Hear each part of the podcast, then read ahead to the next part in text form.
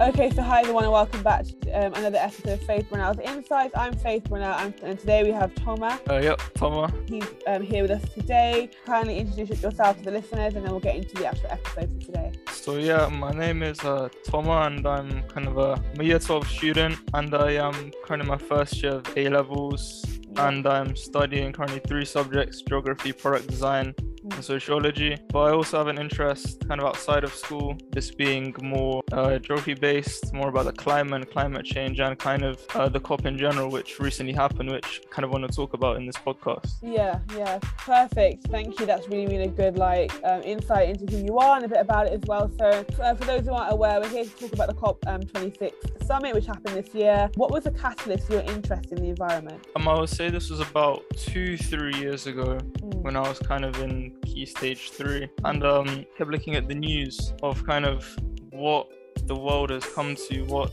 kind of impacts of our, our own actions Mm. has kind of caused the future to be. So you, you've seen the outcomes that by 2050 there's going to be quite a lot of places underwater. You can see kind of the effects the effects climate change has had Yeah. different environments, the different plant species. And from kind of year eight, year nine, I felt something kind of in me to kind of prevent almost or to mitigate the the cause. So that I guess kind of looking at the news and also kind of looking around my surroundings, I saw a lot of plastics on the ground, a lot of rubbish, so that kind of um, waste, plastic waste combined with climate change just kind of irritated me in general. So Yeah. kind of my uh, motivation or my catalyst for the environment. Yeah, that's actually quite interesting as well. And I share a similar sentiment or view because when I was in secondary school and um, in um, college and now university, I did always see people like, you know, not using the bins and kind of just like throwing things everywhere. And it just like, you know, I think that we do have a, a collective responsibility to try and, as you said, to mitigate the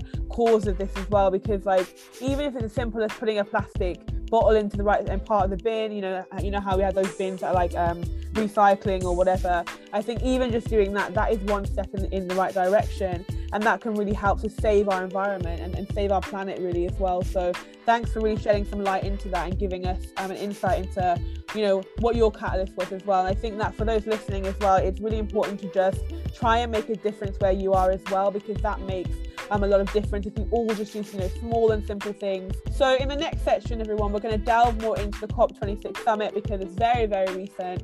Um, and then we're going to talk a little bit more about that as well.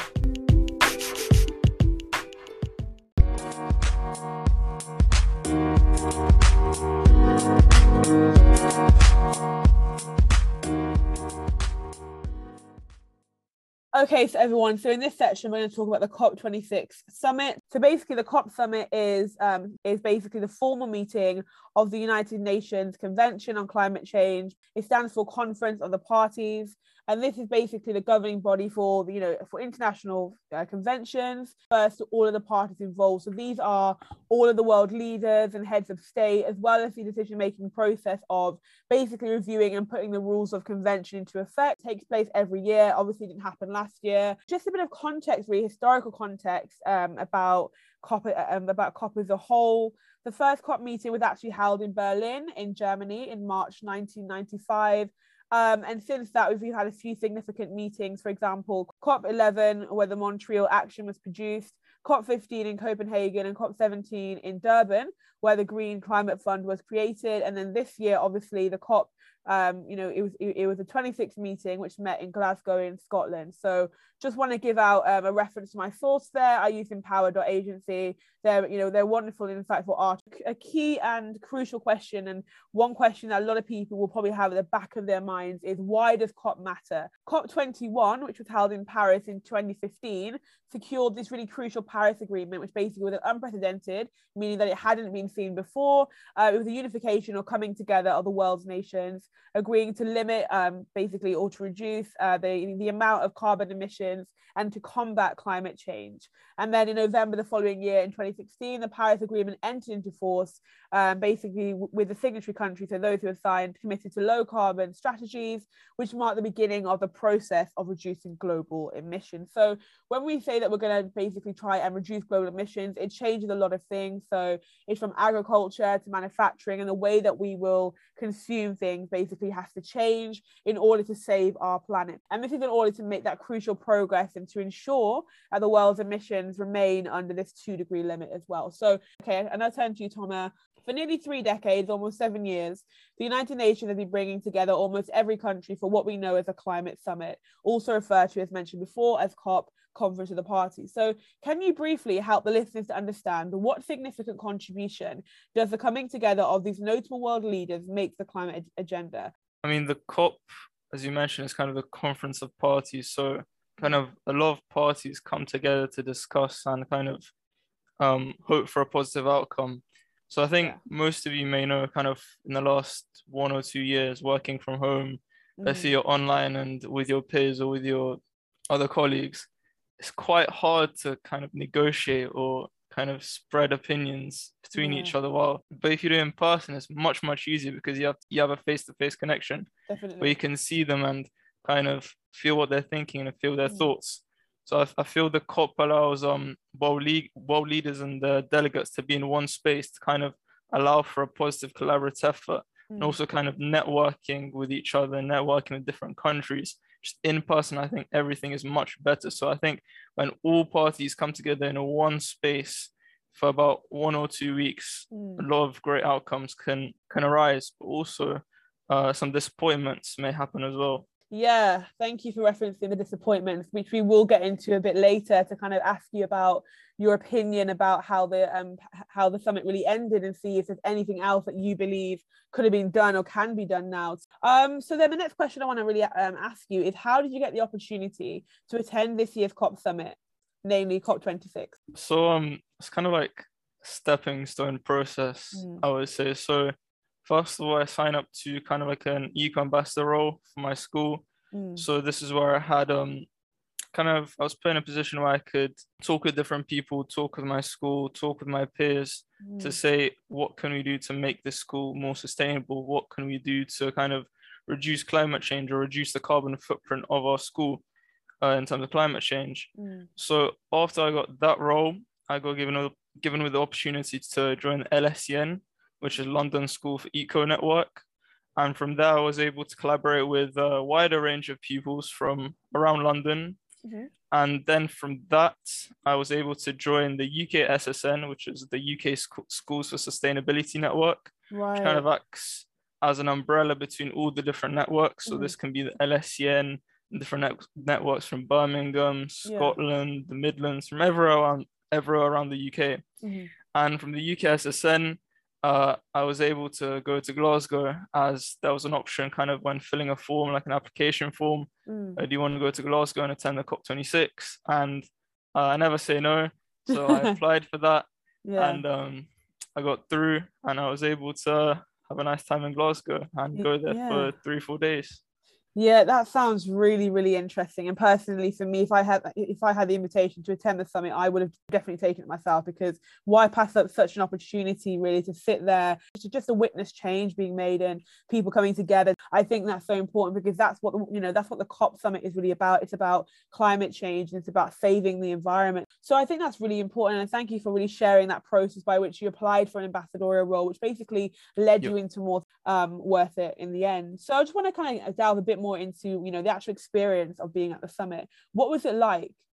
And have you attended anything similar before to do with the environment? It was, it was quite a thorough experience. I mean we were able to go to kind of different venues these big venues high profile venues and um also kind of see quite a lot of politicians almost because yeah. previous two three four years when i was watching the news about this cop every single year uh, there was a lot of high profile politicians and then to see them in real life yeah. Uh, it was quite it was quite a lot of different spaces to explore in the venue. There were kind of two sections mm. in the COP. So there was a blue zone and a green zone.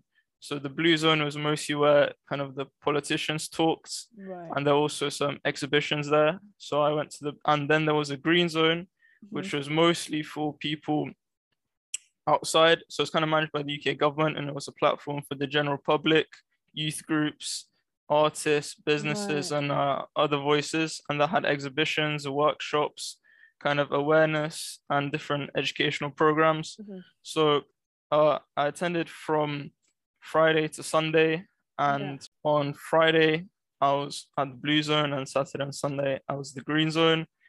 And um, I would say the blue zone was probably the better of the green zone as uh, I was able to also talk, in, talk a keynote, uh, kind of a keynote event. So I was able to talk with Bear Grylls, who hosted a panel discussion where I was able, where I was able to talk about nature-based solutions and how the youth mm-hmm. could influence nature-based solutions and how we could put forth our ideas. Because yeah.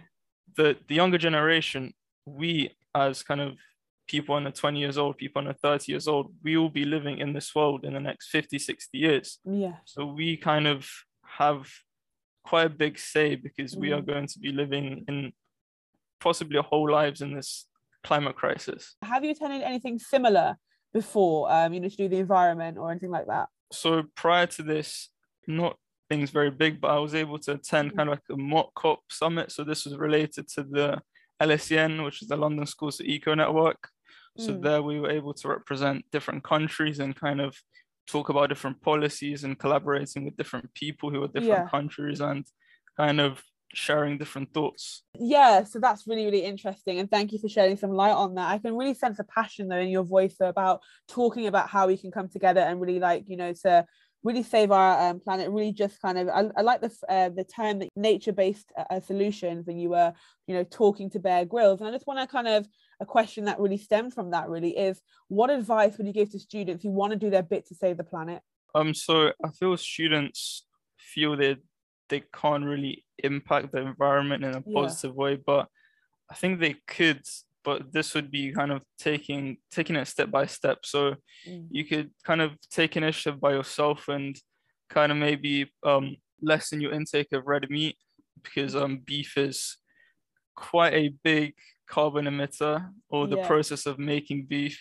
I don't know the correct statistics but it mm. is one of the worst meats producing carbon emissions. Yeah. And also talk with the school and kind of influence the school to do something because they probably have a bigger impact to society.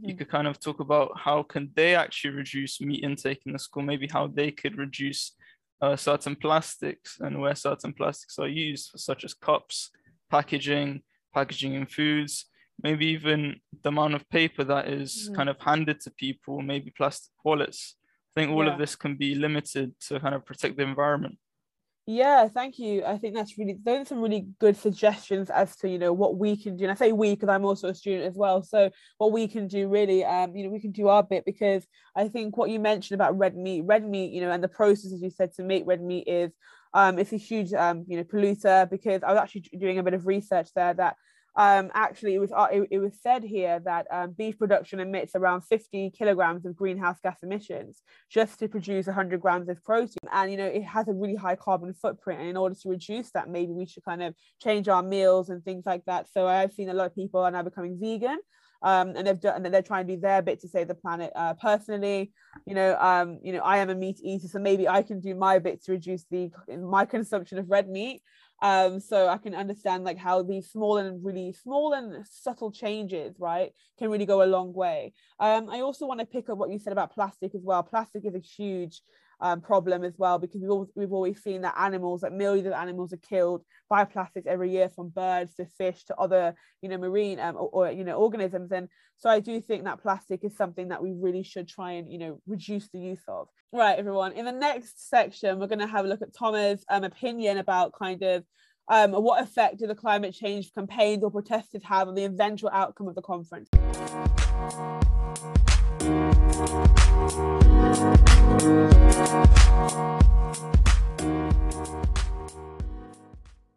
I'm talking more about protesters or mm. campaigns. I, I couldn't really say as kind of what I was doing was more based in kind of arenas or more central parts, whereas yeah. I think protesting was kind of not in the area I was in. So I didn't really see many protesters. In fact, I don't think I saw kind of mm. one protest march, which is a I don't know, it might have been surprising when it might have been because I was in the wrong area, yeah. but I think it's could be quite a positive outcome as I think it spreads kind of awareness to people around mm.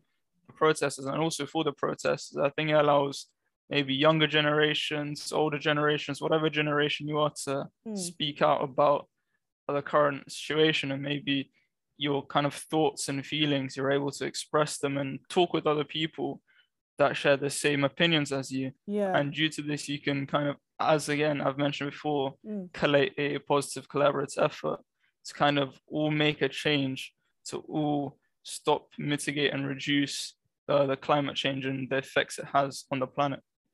Yeah, thank you for that. That's actually been quite insightful. I think um in terms of the protests, I didn't actually personally see one, but I did watch it on the news as well. And I did that I did see that kind of like, you know, climate change and you know, basically protesters who are really, you know, um really passionate about the environment. For example, if you look at Greta Thunberg, you know, she has really attracted international attention. Um, since you know, I think she did a um, she um, there was like a school strike that she was involved in that she began, and it's now actually like grown into a global movement that has literally brought like uh, I think it's more than 10 million people right onto the streets, uh, you know, worldwide to demand action on climate change. And I think that there's something about someone or, or, a group of people standing up against something because then that can either go one way um, in terms of people can either say no i'm not going to join it or in this case it was a positive you know movement because now we've got more than 10 million people worldwide really getting um, involved in this kind of protest and demand action on climate change. So i do think that's interesting and i do make reference what you were saying as well. So that's really insightful and thanks again uh, for you know you know for sharing that with with both myself and with the listeners. So I'm more than aware that a successful COP summit must include all major players. So what is your take on China and Russia not attending the summit as they are big polluters? Well, I think um them attending, I think quite a lot of people kind of have the same same feeling as me. It's quite unsatisfactory. It's kind Yeah. of let down by them not attending. I kind of got an analogy saying kind of going to a football match where your captain and main striker main striker is gone. so you could say China and Russia are the main strikers and main captains because yeah, where most responsibility lies, it's gone. China and Russia probably have the most responsibility on the climate, Mm. and where kind of you, rel- you rely on your striker as the person who provides kind of the outcome where you can almost mitigate or stop. Uh, one example is the coal. For example, the coal, China and Russia, what happened? They kind of changed the agreement in the last second to yeah. instead of phase out to phase down Mm. which uh, many people might know about this. So I feel it's uh, quite an unsatisfactory outcome. Yeah, I completely agree. I think it was very disappointing and unsatisfactory because they are big polluters. I think even Joe Biden, the US president, actually kind of criticized the leaders uh, of um, China and Russia for not basically turning up. She said that, you know, climate was a gigantic issue and that China walked away. And he added that it was the same thing with Russia and, and Putin as a whole as well. So I think that that's quite important as well. Um, because I was actually reading, I was doing some research in order to kind of help put this episode together, and just for my own personal knowledge, really. And you know, um, China is actually the world's largest emitter of carbon dioxide, followed by the US, and Russia is the fifth largest. And I, I really like the football analogy that you gave. Um, and I think that you know, as you were saying, they move from a phase out to a phase down. If I um, caught that correctly. So I think that is really important. And I think that if we are going to have a collective approach to mitigating something, then we all need to be present, you know, so that we all can hear what's being said and make a difference as well and show our support for that cause. Um, I also want to say that um, I just want to ask. So I'm 19, right? I'll be 20 next year, and hopefully one day I'll have my own children. I'm sure, like a lot of people my age, hopefully want to have children themselves. And so, is the pace, in your opinion, is the pace of change right? And if it's not right, you know, what future will my children and other people's children then inherit? Uh, before answering this question, uh, and I've kind of fact checked what I said. It's uh, China and India, not China and Russia. Before anyone uh, calls me out, for your children, I think right now there's quite a lot of in inversible reaction, irreversible reactions that are taking place from climate change. So reaching the 1.5 degree target, as everyone keeps mentioning, Yeah. which was agreed in the Paris summit in 2015, that will actually cause irreversible damage. It will Mm. cause damage on the earth, where I think people have a misconception where it will not, where it's kind of the uh, safe haven, where if we go above 1.5, there will be a lot of consequences. But actually, 1.5, there are still consequences. But the higher you go, the more risk there is, the more consequences. Although there is a pace happening Mm. right now, I don't think the pace is right yet. But w- how much time is there left? There's Mm. barely any time left, as we saw from the recent COP. I Mm. don't think it was satisfactory enough. Yeah. So it's not looking too bright.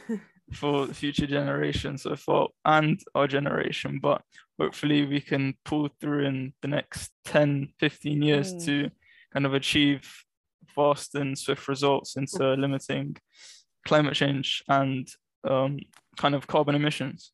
Yeah definitely. Thanks for those um, wonderful thoughts on that. I think that yeah, I think we do have quite a, a, while, you know, quite a way to go.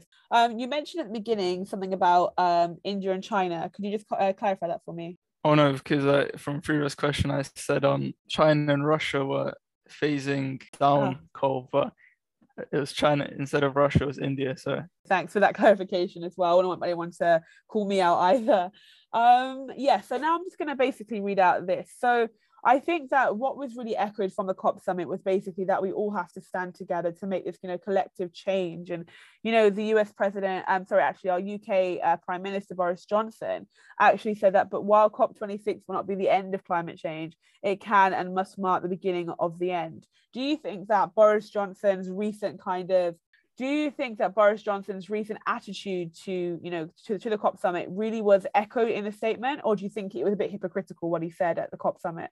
Think kind of being a prime minister in his position, I think any prime mm. minister would say the same thing as him. Yeah. Because if you don't, you kind of the whole country or the whole world would kind of looking at you and say, "What? this is kind of against the general consensus." Yeah. There'll be quite a lot of conflict. So I think in his position, he kind of had to say that. Yeah, yeah yeah that's interesting. The reason i say this is because obviously my research i was finding i was kind of like reading you know a number of, of different articles and people saying there's one actually really interesting article here um, that I was reading uh, from the Independent, and it actually said how Boris Johnson went from climate skeptic to eco warrior, so that they're noticing that kind of like that sudden shift in his kind of attitude, and maybe it's obviously partly to do with the fact that he is the leader of the United Kingdom, and he has to obviously put on a united front and support these really important um, initiatives as well. So thanks for your thoughts on that. I just wanted to kind of get a brief, um, just get yeah. your thoughts around that, really.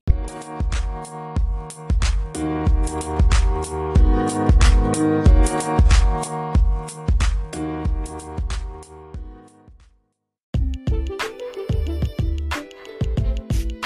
Okay, so thank you, Toma, for um, appearing on today's show. Really appreciated your insights and your thoughts around the COP26 summit. Before we end the show today, how can the listeners get in touch with you after the show? I think the main way would be kind of through LinkedIn. Mm-hmm. So it's kind of Toma Gelsinov. So that is T O M A space. Yeah G E L S I N O V. Toma Gelsinov. Okay, and just in case anyone didn't get that, I'll put that all in the episode description. So thanks everyone for tuning in to another episode of Faith Brynel Insights podcast. I'm Faith Brynel. So for more information, follow at Faith the Insights. Use the hashtag Faith the Insights once you've listened to this episode and to any episode in the show, and let me know your thoughts. As so many of you have already done that so far. Thank you to, once again to Toma. All that's left for me to say is this is your host, Faith Brynel, and I'm signing off. Bye everyone.